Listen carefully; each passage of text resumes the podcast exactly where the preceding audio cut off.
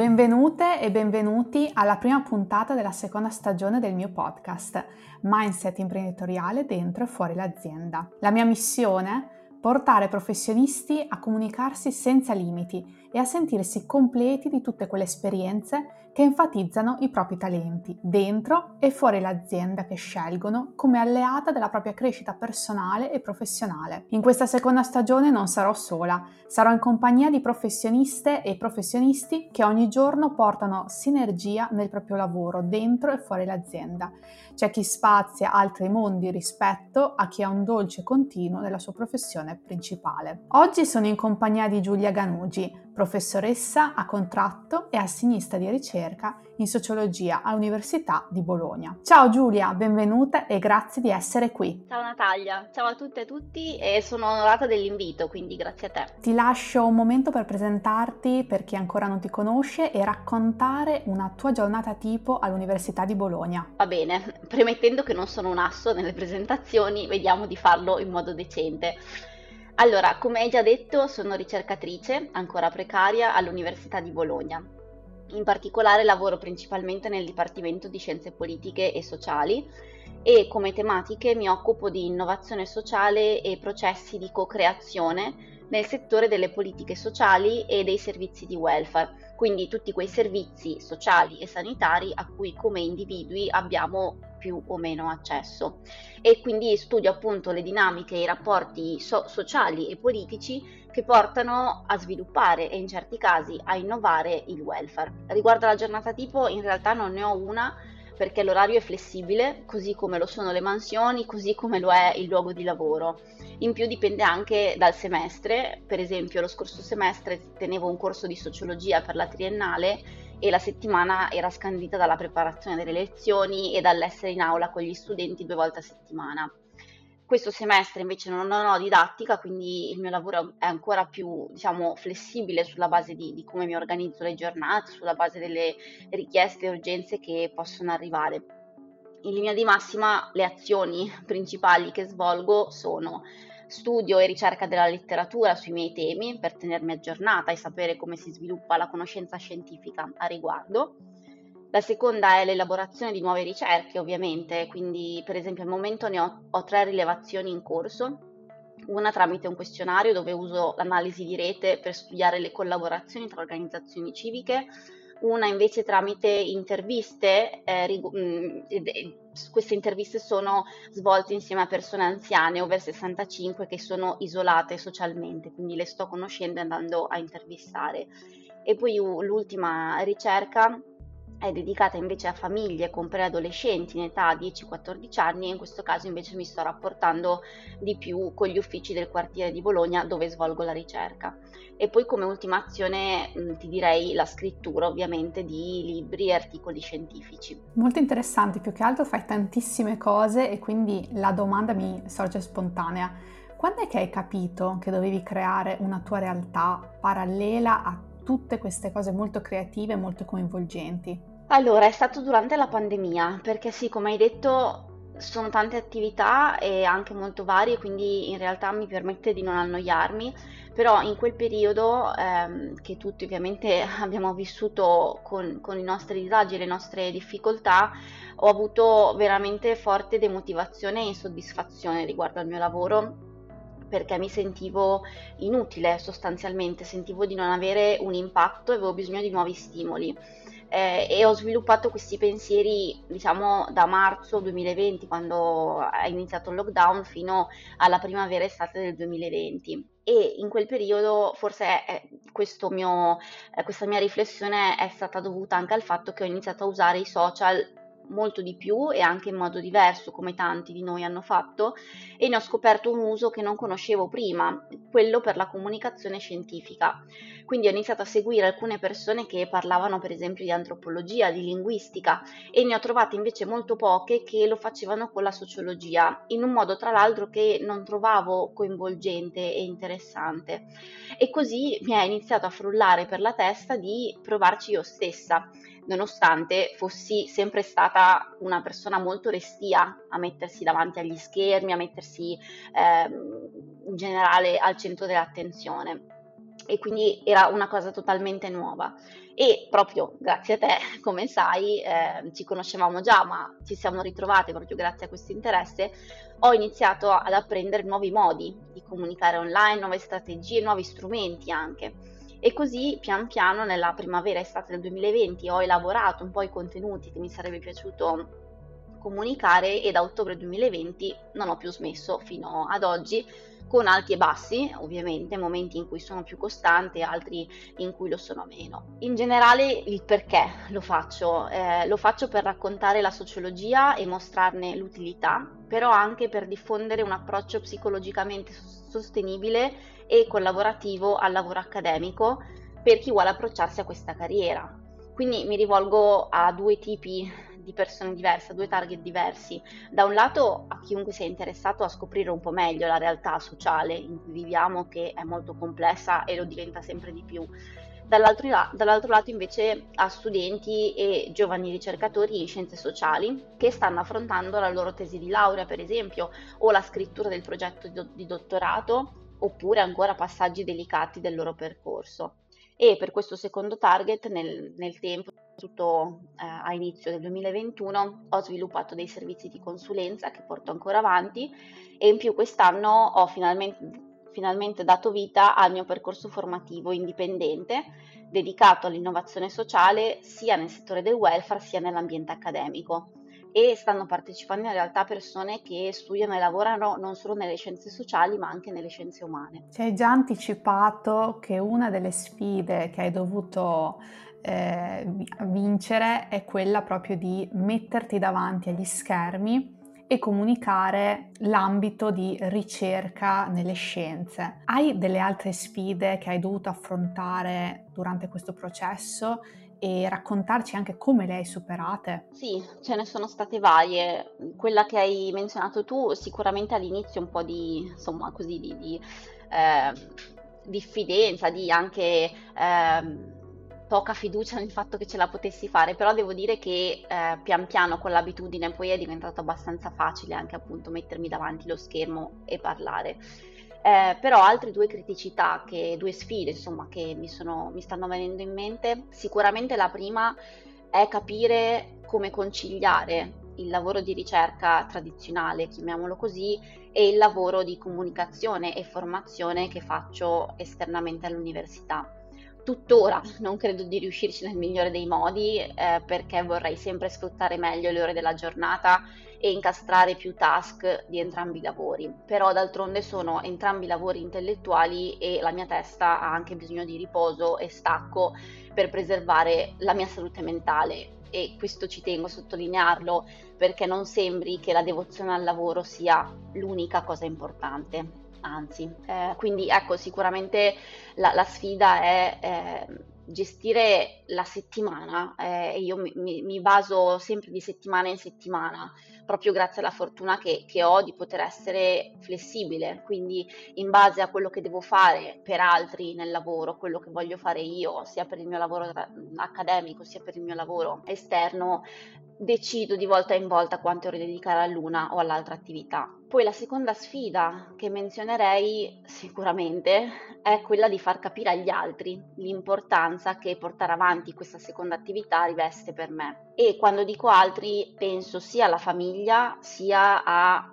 datori o colleghi di lavoro. Per quanto riguarda la famiglia sono stati i membri della mia famiglia, e forse in parte lo sono ancora, preoccupati che io mi stancassi troppo e non riuscissi a essere costante nella seconda attività e allo stesso tempo portare avanti il mio primo lavoro in modo efficiente ed efficace.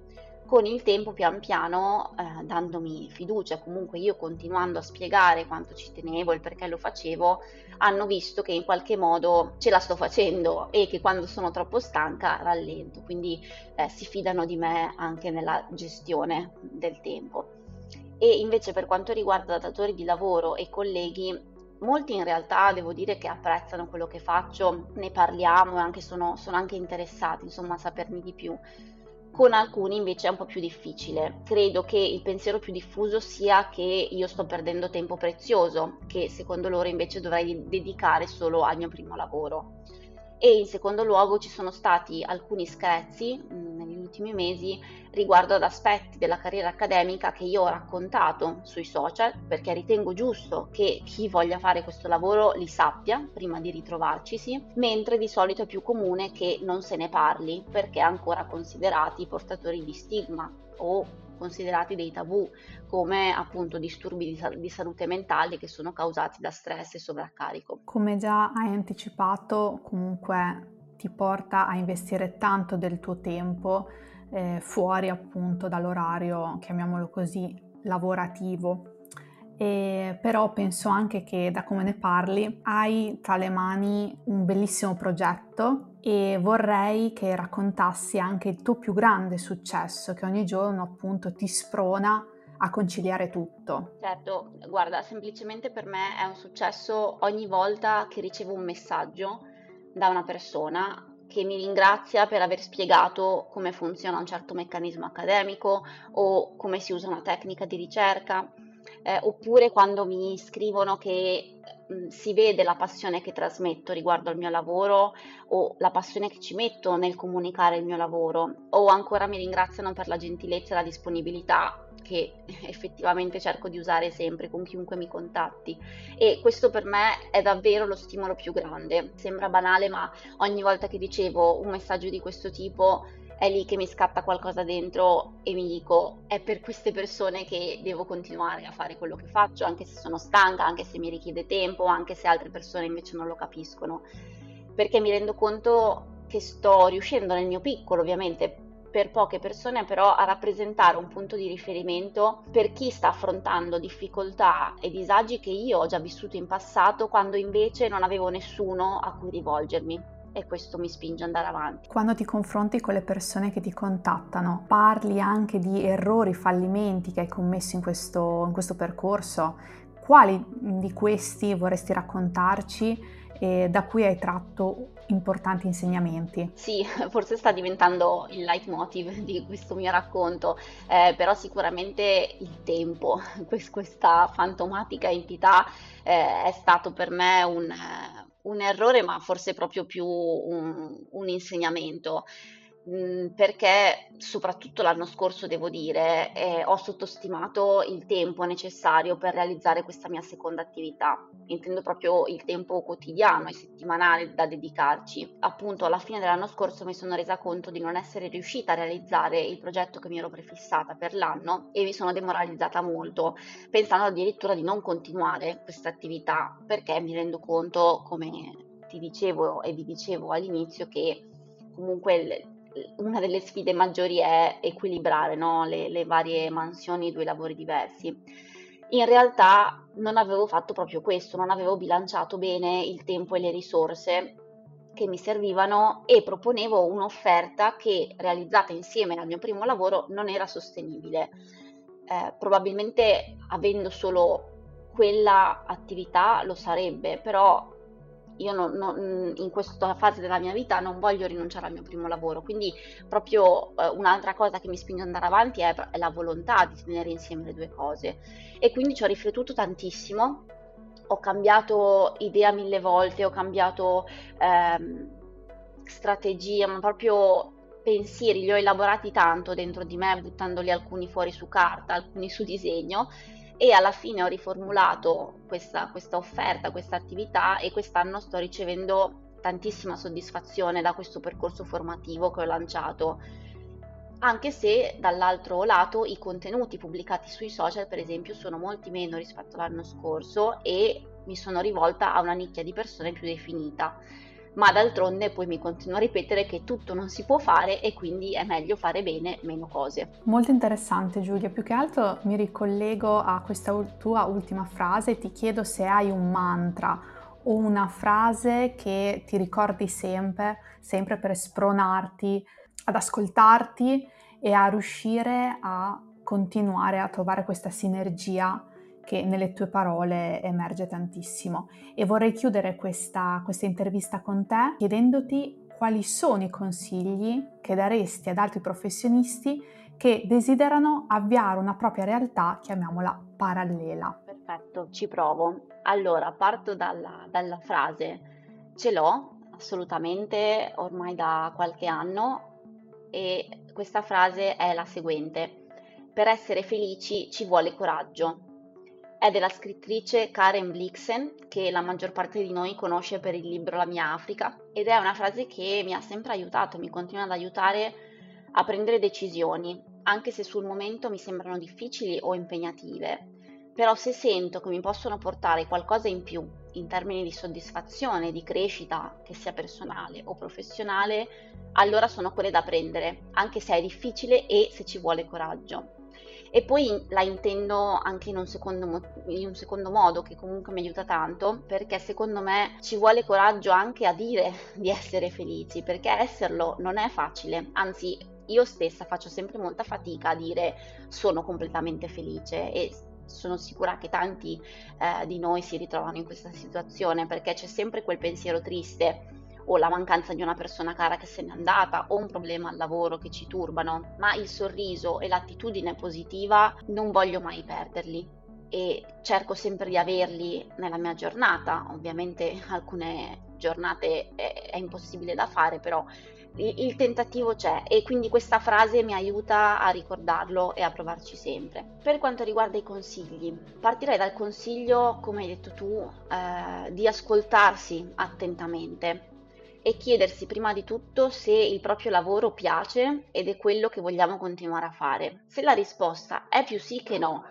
con qualche neo magari, con qualche aspetto che vorreste cambiare perché proprio non vi va giù, o se sentite per esempio che è un sì, ma che comunque vi manca qualcosa per essere pienamente soddisfatti, per sentirvi utili, allora ragionare su cosa si può fare per raggiungere questa sensazione e buttarsi, senza paura. Ovviamente le si deve affrontare, però l'importante è provarci quando si capisce che c'è bisogno di qualcosa in più. Il secondo consiglio è di non farsi bloccare dal fatto che nessuno o nessuna l'abbia ancora fatto o che non sia così tanto comune. Forse, come vi raccontavo, non sarete compresi dai vostri colleghi o da chi condivide la vita con voi inizialmente e dovrete spiegare 1000 volte perché ci tenete a farlo, ma non importa, sarete voi i primi o le prime a farlo e anzi vi distinguerete per questo. Terzo e ultimo consiglio, direi, formarsi sulle competenze parallele che servono per realizzare la seconda attività, perché è probabile che servano competenze diverse da quelle che si sono sviluppate sul proprio lavoro, sul lavoro che si svolge già. Quindi prima di tutto secondo me è importante colmare i vuoti e imparare a fare cose anche finora lontanissime, ma che potrebbero servire nella seconda attività. Nel mio caso per esempio sono state competenze di comunicazione sui social network e di gestione delle vendite. Bellissima la frase che ci hai riportato, Giulia, molto bella, più che altro hai fatto una riflessione bellissima sul fatto che è difficile forse dire mi sento completamente felice, e penso che tutte le persone che ci ascoltano potranno trarne veramente ispirazione da questo. E per i consigli mi sono ritrovata tantissimo sulle competenze, perché non è una cosa che dobbiamo dare per scontato quando avviamo una nuova attività, che sia un prolungamento della nostra attività principale o proprio diversa, perché appunto la cosa interessante che si crea quando uno si dedica a una propria attività è l'entusiasmo, il coinvolgimento, tra virgolette anche il potere di fare, tra virgolette, quello che si vuole, e qui i confini sono un pochino più labili rispetto alla nostra attività principale, dove abbiamo un capo, un referente che comunque ci delinea meglio la strada. E qua è molto importante capire cosa effettivamente ci serve per dare il massimo e per portare anche valore all'attività principale, quindi molto interessante questo terzo consiglio, come poi del resto gli altri. Ti ringrazio tantissimo, Giulia, per aver passato il tuo tempo con me e tutto il pubblico che ci segue. È stato un piacere, grazie a te Natalia delle domande stimolanti come sempre, e grazie a tutte le persone che ci hanno ascoltato. Se non ci conoscete ancora, vi aspetto sui nostri rispettivi profili Instagram e LinkedIn, e vi lascio i nostri riferimenti in descrizione, e ci sentiamo domenica alle ore 14 con una nuova intervista. Ciao!